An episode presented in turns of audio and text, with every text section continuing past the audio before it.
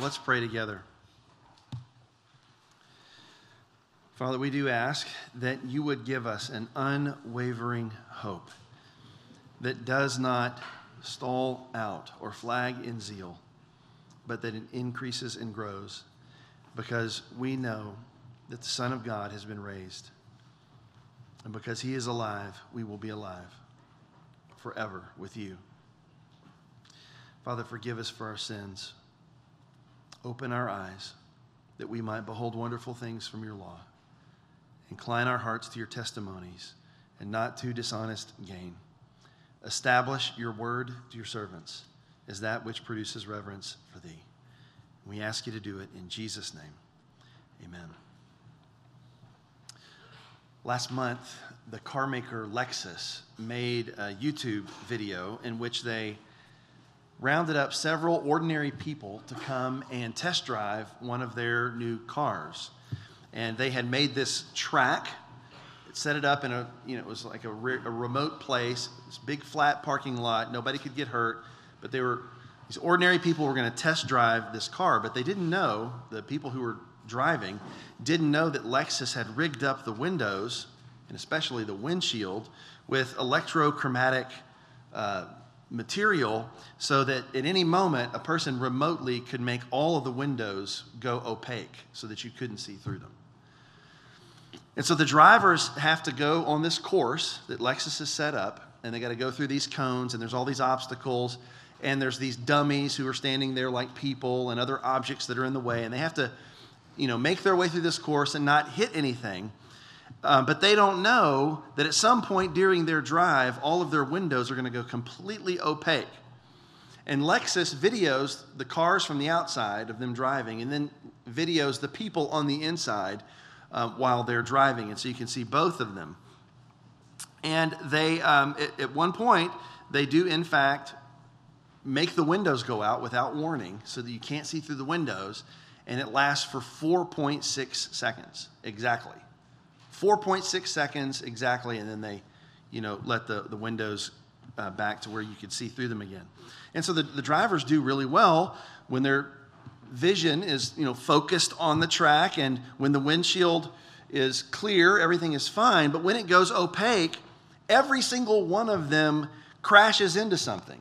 They run into some of the, the, the, the dummies of people that are out there. They run into walls. They run into you know, the side of the track. They crash into all this stuff.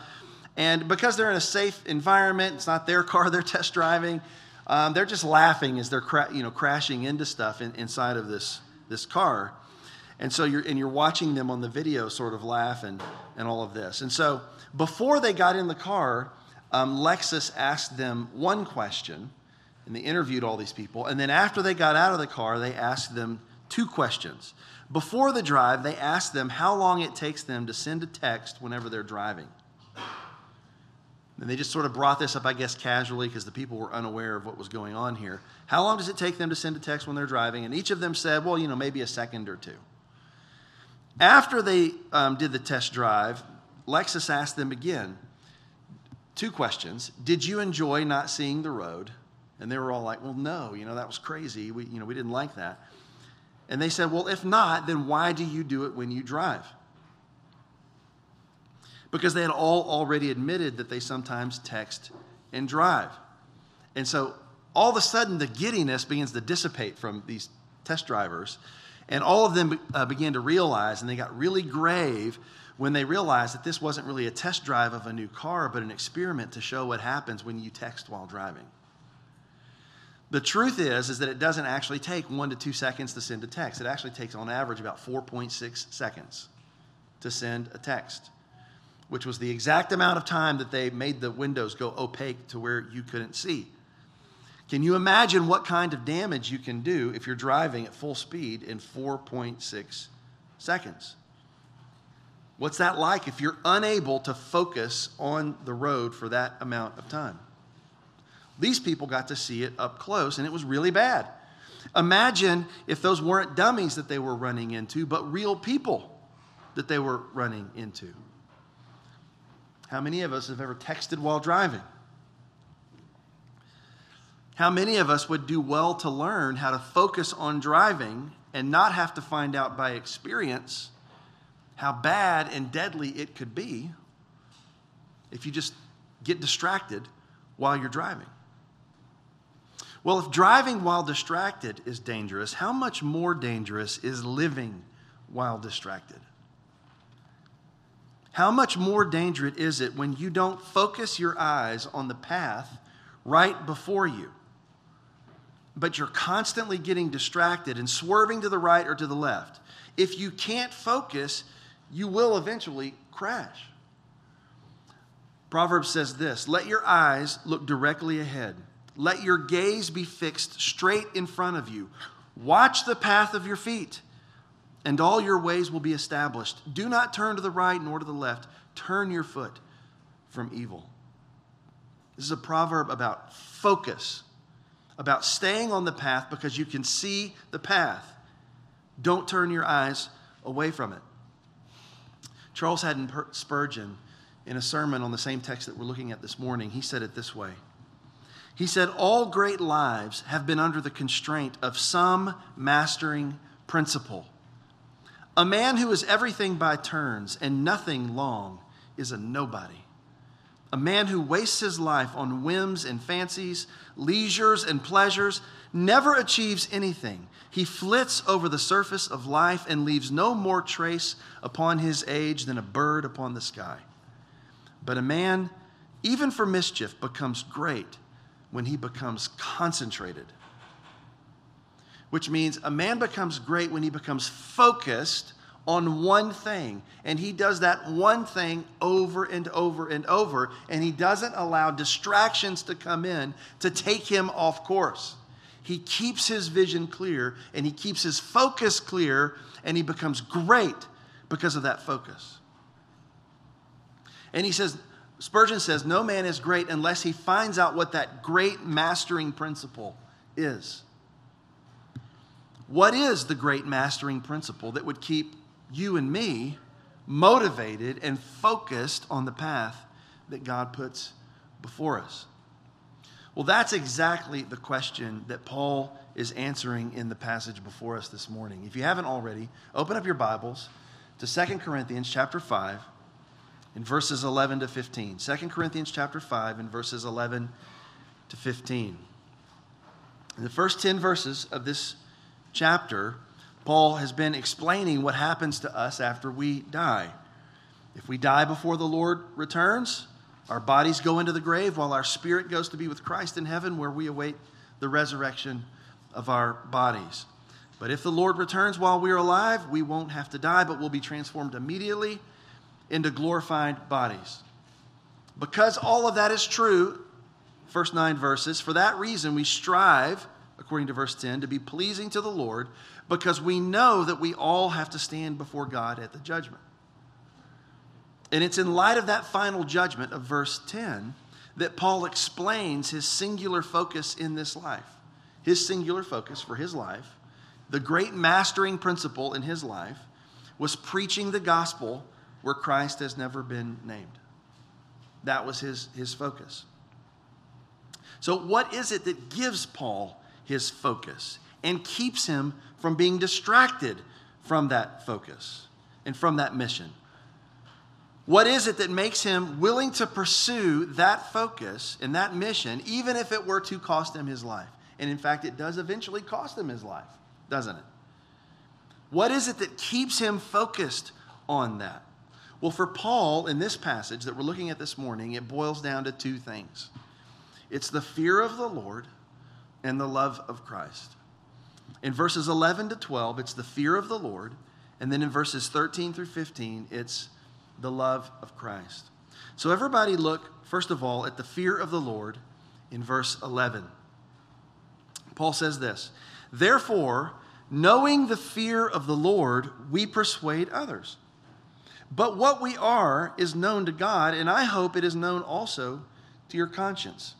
Now, again, it's very important for everybody to remember as we read this passage that Paul is still using that figure of speech that we call the apostolic we, which is where he's using these first person plural references, but he's actually just referring to himself alone. So when he says we persuade others, he means I persuade others. When he says we are not commending ourselves, he means I'm not commending myself again to you. So again, Paul's speaking autobiographically in this passage, just like we've seen in almost all the passages up until this point. And so look what he says there in verse 11. He says, Therefore, knowing the fear of the Lord, I persuade others. Don't miss that little conjunction at the beginning. Therefore, because that connects us to verse 10, which is about the final judgment. And also notice that little word there where he says knowing. In context, it's a causal participle. And so that means if you render it accordingly, it's something like this Therefore, because I know the fear of the Lord, I persuade others. Because I know the fear of the Lord, I persuade others. And it's connected to verse 10. The, the fear of the Lord is referring to reverence or respect for the Lord.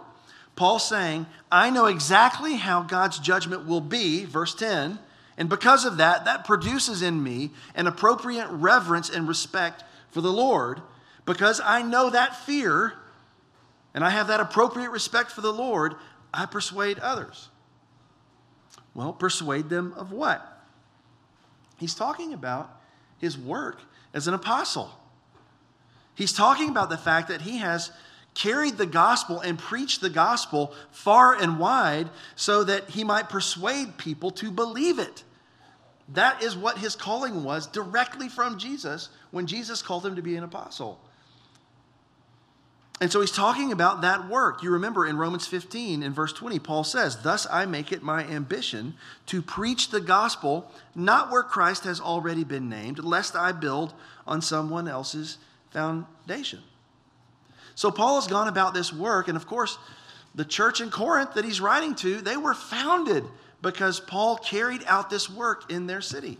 He evangelized them, he discipled them. Salvation came to Corinth and they have a church because God sent Paul the apostle to preach to them. And so Paul is now saying to them, I persuade people because I know the fear of the Lord. The whole reason I came to you is because of the fear of the Lord. It was this reverential awe and respect in light of God's judgment that was the motivator for Paul. Why was it such a motivator for Paul? Well, first, because that judgment reminds us that the stakes are really high.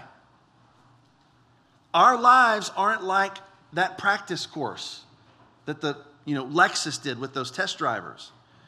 In your life, you are playing this thing for keeps. What you do now in the course of your life will echo in eternity. If you follow Christ now, then you will have life for eternity. If you reject Christ now and die in your sin, you will have nothing but pain and despair for eternity.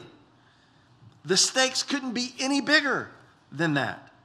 And so Paul says, because of the final judgment and my reverence for the Lord who presides over that judgment, I persuade people I don't want people to be on the wrong side of Jesus when the judgment comes. I think that's a, a, part of what Paul is saying here. But there's also another part to this, a second part to this. Paul knows that he too will have to stand before God at the judgment. He too will have to give an account for whether he carried out his mission to preach the gospel to the Gentiles, just like Jesus told him.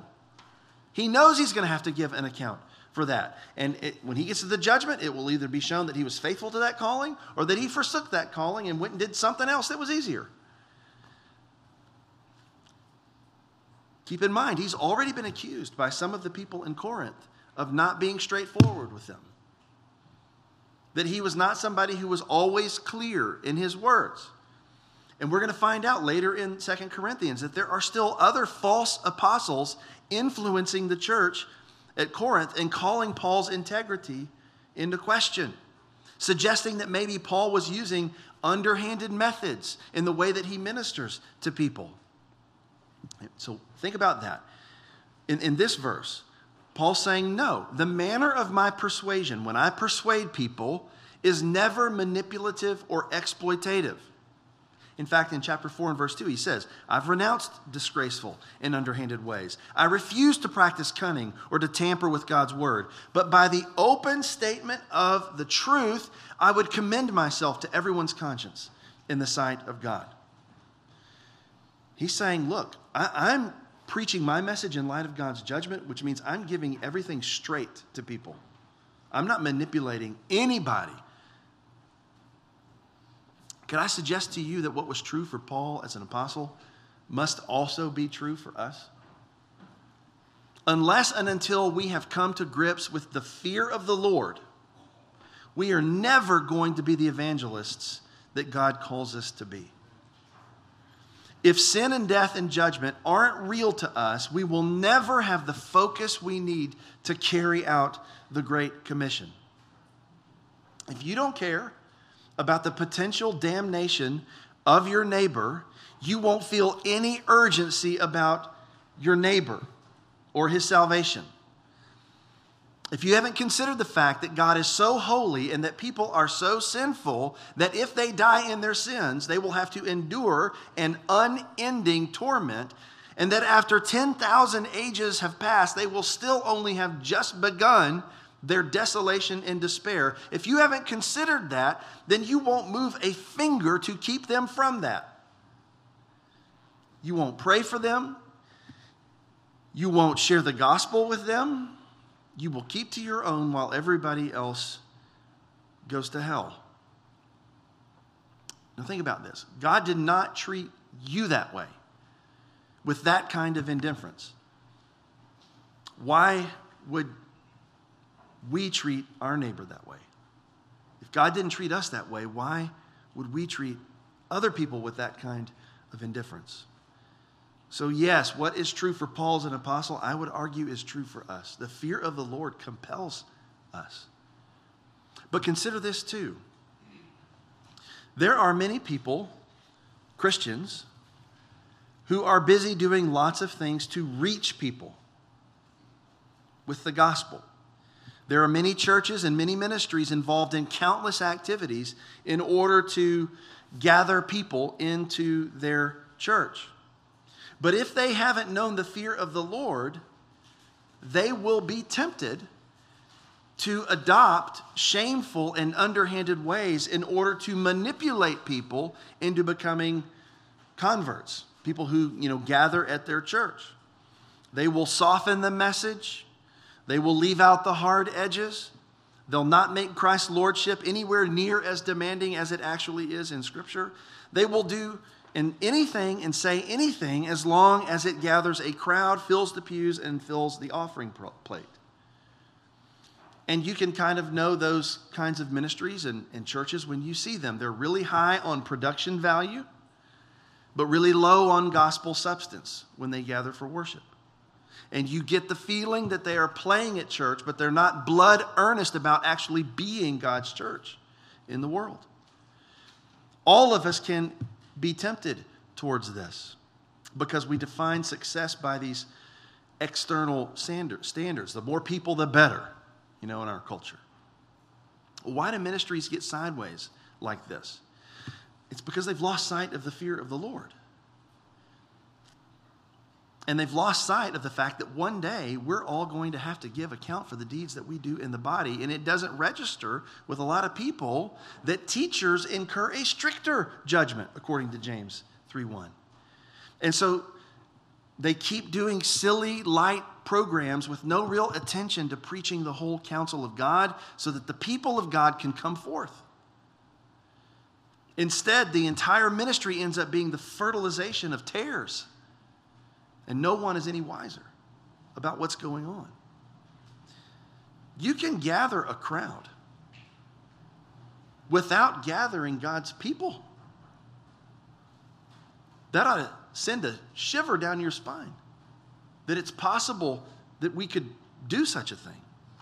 So, God help us if we lose sight of the fear of the Lord, because Paul says that it's the fear of the Lord that keeps him focused on the path and focused on the mission that God has set before him. And it's what's going to keep us focused as well. So Paul says he hasn't lost sight of the fear of the Lord. And for that reason, his ministry has focus and integrity. And, and he can't be rightly accused by anybody. Whatever opponents are there in Corinth, none of them could rightly accuse him of manipulating anyone. And if anyone is thinking about calling his integrity into question, he says this look at the next part of the verse. What we are is known to God. And I hope it's known also to your conscience. In other words, even if some people don't acknowledge the truth about Paul and they're cynically criticizing his integrity, that has nothing to do with God's judgment of him. And Paul is working to please the Lord. He's not working to please men. He's working in light of the, the fear of the Lord, which means he's working in light of, the, of God's judgment, not of the way what, what, what different people think about him, because God's judgment is ultimately the only one that matters. And Paul's working to please the, please the Lord. And he hopes that the believers in Corinth will have the eyes to see and the ears to hear the truth about him and not be carried away by the, nays- the naysayers that are in their midst. So look at verse 12. We're not commending ourselves to you again, but giving cause, but giving you cause to boast about us, so that you may be able to answer those who boast about outward appearance and not about what is in the heart. Now, remember in chapter 3 when Paul said, Are we beginning to commend ourselves again? Or do we need, as some do, letters of recommendation to you or from you? And so he was saying, Do you think I need a, a letter of recommendation from somebody before you're going to listen to me?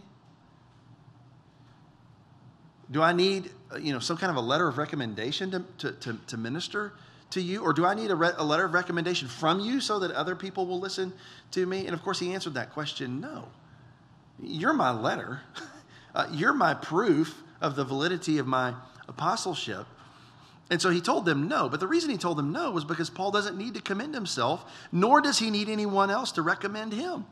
He founded the church and he lives with integrity now in his relationship to that church. And he doesn't need anything more than that to commend him.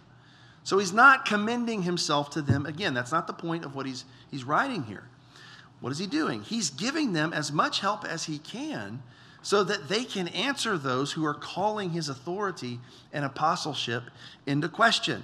Notice there in the middle of the verse, he says, so that you may be able to answer those who boast about outward appearance and not about what's in the heart. There are some people there boasting about outward appearance, not what's in the heart, and they're misjudging Paul and they're spreading this apparently.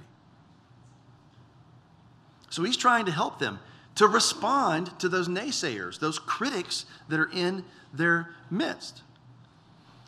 So when he says, I want to give you cause to boast about me, he's giving them rational responses to those who form irrational opinions about him.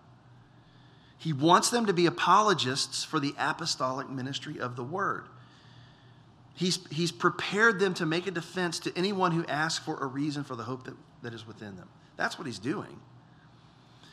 Why does Paul need a defense? Because there are people in and around the church who boast about outward appearance and not about what is in the heart. And they're looking at Paul, his beleaguered, broken, persecuted body, and they are concluding that this is not the kind of guy that we want to be like. They're saying we like the guys with the slick rhetoric and the polished appearance, but this Paul guy is kind of embarrassing. And Paul's saying, you need to have an answer when people come at God's servants like that. It's interesting because the language that Paul uses here connects directly to the language that is used in 1 Samuel chapter 16, which was our Old Testament reading just moments ago. And you remember that story. Um, near the end of the period of the judges, God's people decided that they were tired of God being king over them and that they wanted their own, uh, you know, a human king to rule over them, just like the rest of the nations. And it wasn't their desire for a king that was the problem, because God had always promised them that He was eventually going to send them a king. That wasn't the problem. The problem was their desire to be like the nations with their kings. That was the problem. They didn't want God and his king ruling over them according to the will of God. They wanted a king who was great and majestic by human standards. And so God delivered to them what they wanted a king who was tall and handsome. He gave them the kind of ruler that they wanted, which means he gave to them who? Saul. This is the kind of guy you want. Here you go. But even though Saul looked great on the outside, we know that he turned out to be rotten on the inside. And he arrogated to himself the right to offer sacrifices like a priest, rebelling against what God's word says. He refused to annihilate the Amalekites as the Lord had commanded him. And so God declared that he would rip the kingdom away from Saul. And he put judgment on Saul's house. And in 1 Samuel 13, Samuel says to Saul, You have done foolishly. You have not kept the command of the Lord your God with which he commanded you, for then the Lord would have established your kingdom over Israel forever. But now your kingdom shall not continue. And now listen to this the Lord has sought out a man after his own heart, and the Lord has commanded him to be prince over his people, because you have not kept what the Lord commanded you. So, you want this kind of king just like the other nations? Here you go. He turns out to be a disaster. Look great on the outside, bad on the inside. But guess what? Now I'm done with him, and I'm seeking out somebody after my own heart. And so God sends Samuel to the house of Jesse to anoint a king for God's people from among Jesse's eight sons. And initially, Samuel is impressed with the oldest son, Eliab. And he's impressed for the same people that people that, for the same reasons that people were impressed with Saul, because of how impressive his appearance was. And it says in 1 Samuel 16, in verse 6, that Samuel looked on Eliab and thought, Surely the Lord's anointed is before him. He looks impressive. He must be the one who the God's going to choose to be king. But the Lord said to Samuel, Listen to this. Do not look on his appearance. And it's the same word from 2 Corinthians. Don't look on his appearance or on the height of his stature, because I have rejected him. For the Lord does not, the Lord sees not as man sees. Man looks at the outward appearance, but the Lord looks on the heart. It's the same language from 2 Corinthians chapter 5 and verse 12. It's man who looks at the face, the prosopon, the face, the outward appearance. But God is looking at the heart. Just as people admired Saul and Eliab for their outward appearance and mistook that for virtue, he looks good, so he must be good. So also people are looking at the outward appearance of Paul and mistaking that for a lack of virtue. He looks bad, he must be bad. In both cases, the error is informing judgments on that which is of no moral consequence to God rather than what is of greatest moral consequence a person's relationship to the Lord, which you can't see with your eyes. In Saul's case, his impressive exterior was concealing his self serving, paranoid, unbelieving heart.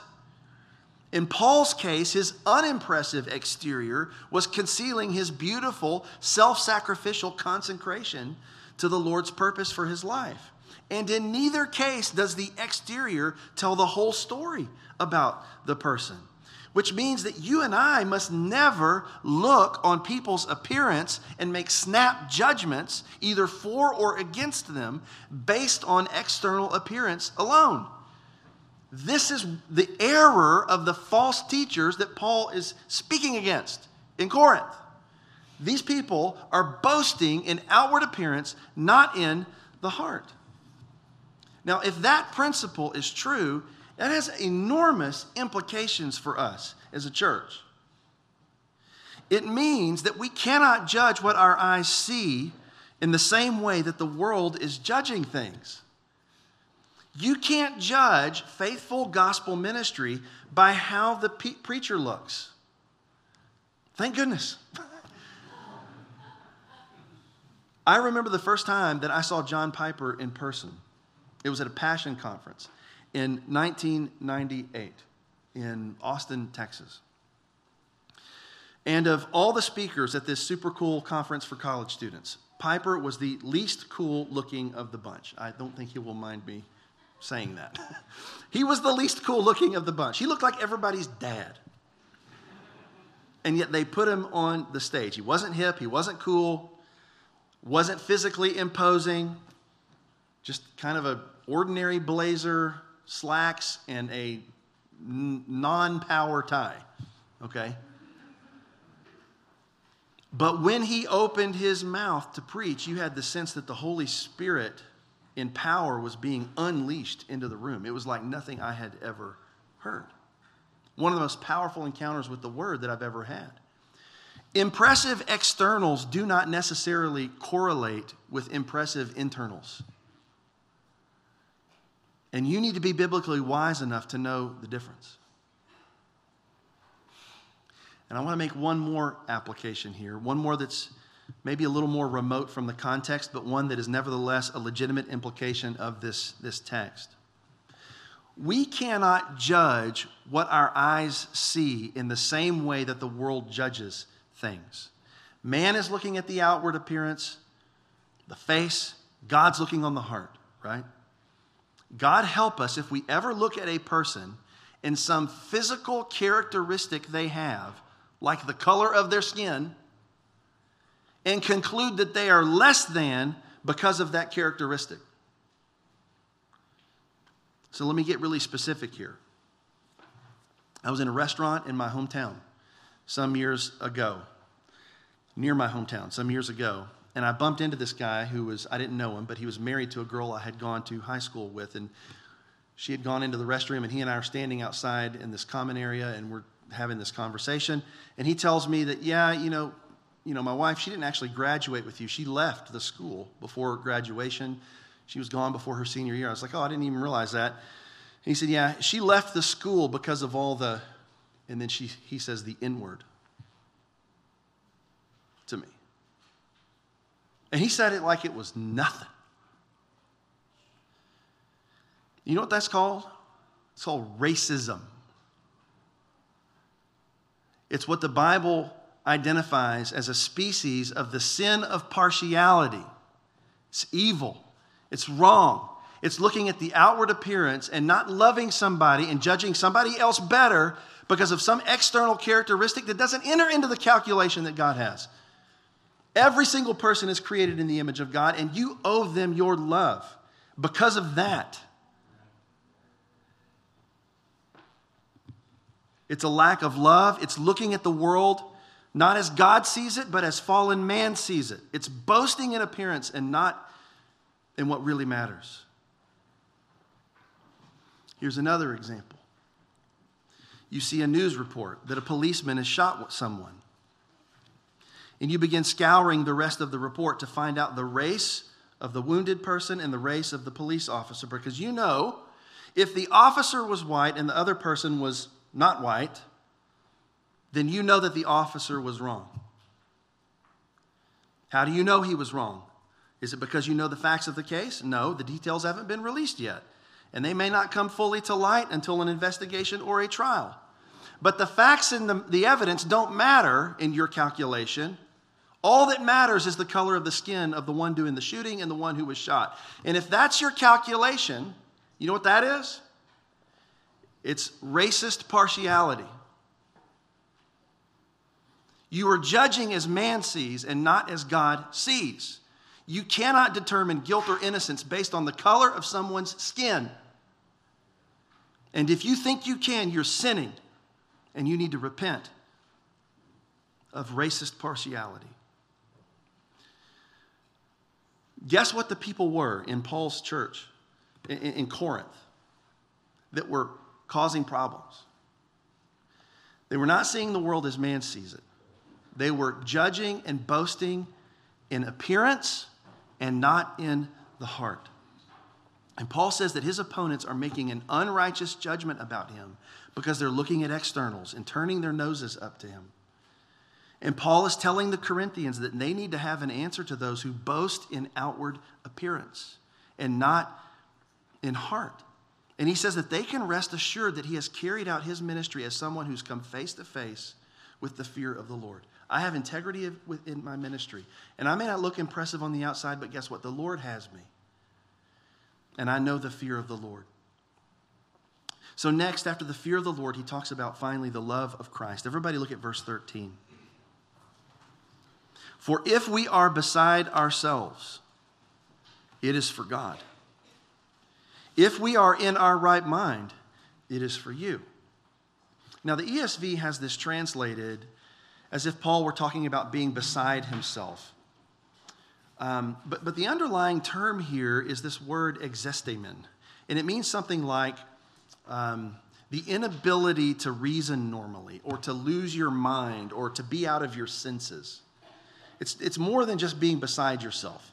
It's like um, there's a loss of faculties for a moment. It's, it's, in fact, it's the word that is used of, um, that Jesus' enemies used in Mark chapter 3 and verse 21 when they said that he was possessed by a demon and that he was, quote, out of his mind. So, in what sense then would Paul be saying here in 2 Corinthians 11, or excuse me, 5.13, in what sense would he be saying, I'm out of my mind? If I'm out of my mind, it's for God. Now, it's possible that he's being ironic, right? And just acknowledging that some people think, you know, the way he lives his life, he's out of his mind, you know. And so he's saying, oh, you know, if I'm out of my mind, I'm doing it for the Lord, you know. It could be that he's being ironic, but um, uh, I, I, don't think that's what's going on here. I, I think this word is, is, is indicating that he's, he's, he's not being ironic. Uh, this word for being out of uh, your mind has a, has a different form that appears in the New Testament numerous times um, to refer to someone who, was in, who has entered into an altered state in which their consciousness is either, either partially or wholly suspended. So, to be out of your mind, in this other use of the, uh, a related term, it's, it's where they're in an altered state in which their consciousness is either partially or wholly suspended. So, for example, the term appears in Acts chapter 10 and verse 10 uh, of Peter when he was praying, and then it says that he fell into a trance, and that's the word, trance. And it says that while he's in this trance, he sees a vision and he hears the voice of the Lord speaking to him. It's the same word that Paul uses of himself in his speech in Acts chapter 22, in verses 17 through 18. And I'll just read it to you.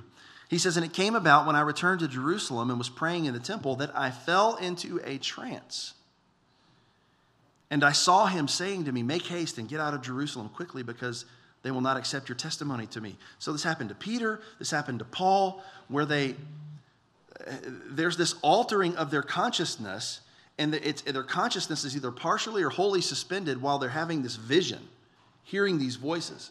And they're like in a trance otherwise. On the external, it would look like they're having some sort of an ecstatic experience or, or, or in a trance apparently Paul had these kind of ecstatic experiences in which he has direct encounters with the Lord. And in fact, he shares about one of them later in the book. He says he's caught up to the third heaven. Remember that in, in 2 Corinthians chapter 12? So he has these direct encounters with the Lord that are really extraordinary, revelatory moments.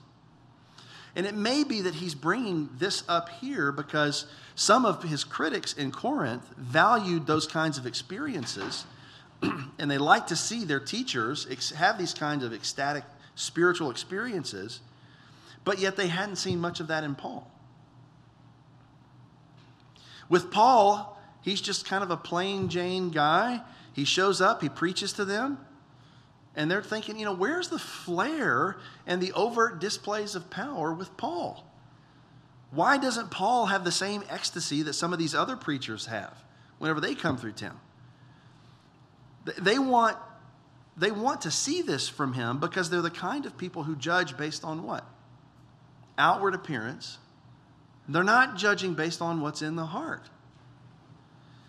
And Paul's response simply is this look, if I have an ecstatic experience, that, that's between me and God. So it's not just, you know, if I'm beside myself, it's for God. It's no, look, if, if, I'm, if I appear to be in a trance or, or I've had some kind of weird experience like that, revelatory moment, that's, that's an issue between me and God. That's of no concern of yours. And I, I don't necessarily try to put on displays for you. This is not performance art. But if in my, I'm in my right mind, that is for you. Because that's when I am clearly and rationally exhorting you with the gospel. That kind of ministry, Paul says, is my bread and butter. Not going off into revelatory trances, you know, to, to, to wow an audience. So Paul just wants them to know that he does what he does in his ministry for them. He's in this for their good and their edification. And he's preaching to them in words that they can understand. That's far more profitable for them than watching him fall into some trance or to, into some ecstatic experience. Everything that he does, he does for them. Why? Look at verse 14. For the love of Christ controls us, because we have concluded this that one has died for all, therefore all have died. The word translated there in the ESV as controls is a word that's sometimes rendered as constrain. At other times, it's, it's rendered as compel. Constrain or compel. In your ESV translation, it says control, but um, it's a word that can have both of those meanings. To, to constrain in the sense of, of restricting someone's movement, or to compel in the sense of encouraging one to move in a certain direction. And the question that interpreters have had is, is which is it here? Is he talking about constraint or compelling? Restricting movement or encouraging movement in a certain direction? I don't think it's an either or thing, actually. I, I think it's, it may be both in this sense. Uh, when I was a kid, we first moved into the house that would be my childhood home.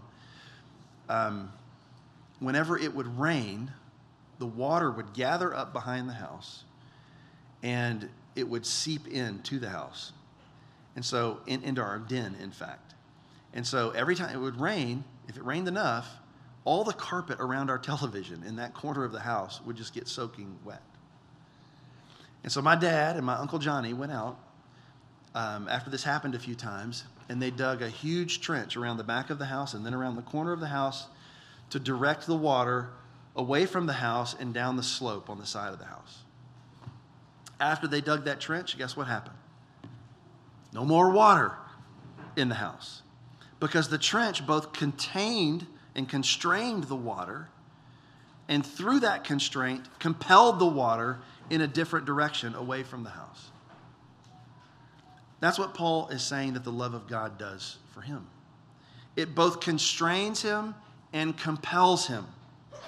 It focuses him on the path that God has for him by restricting him from being distracted from the path by other things.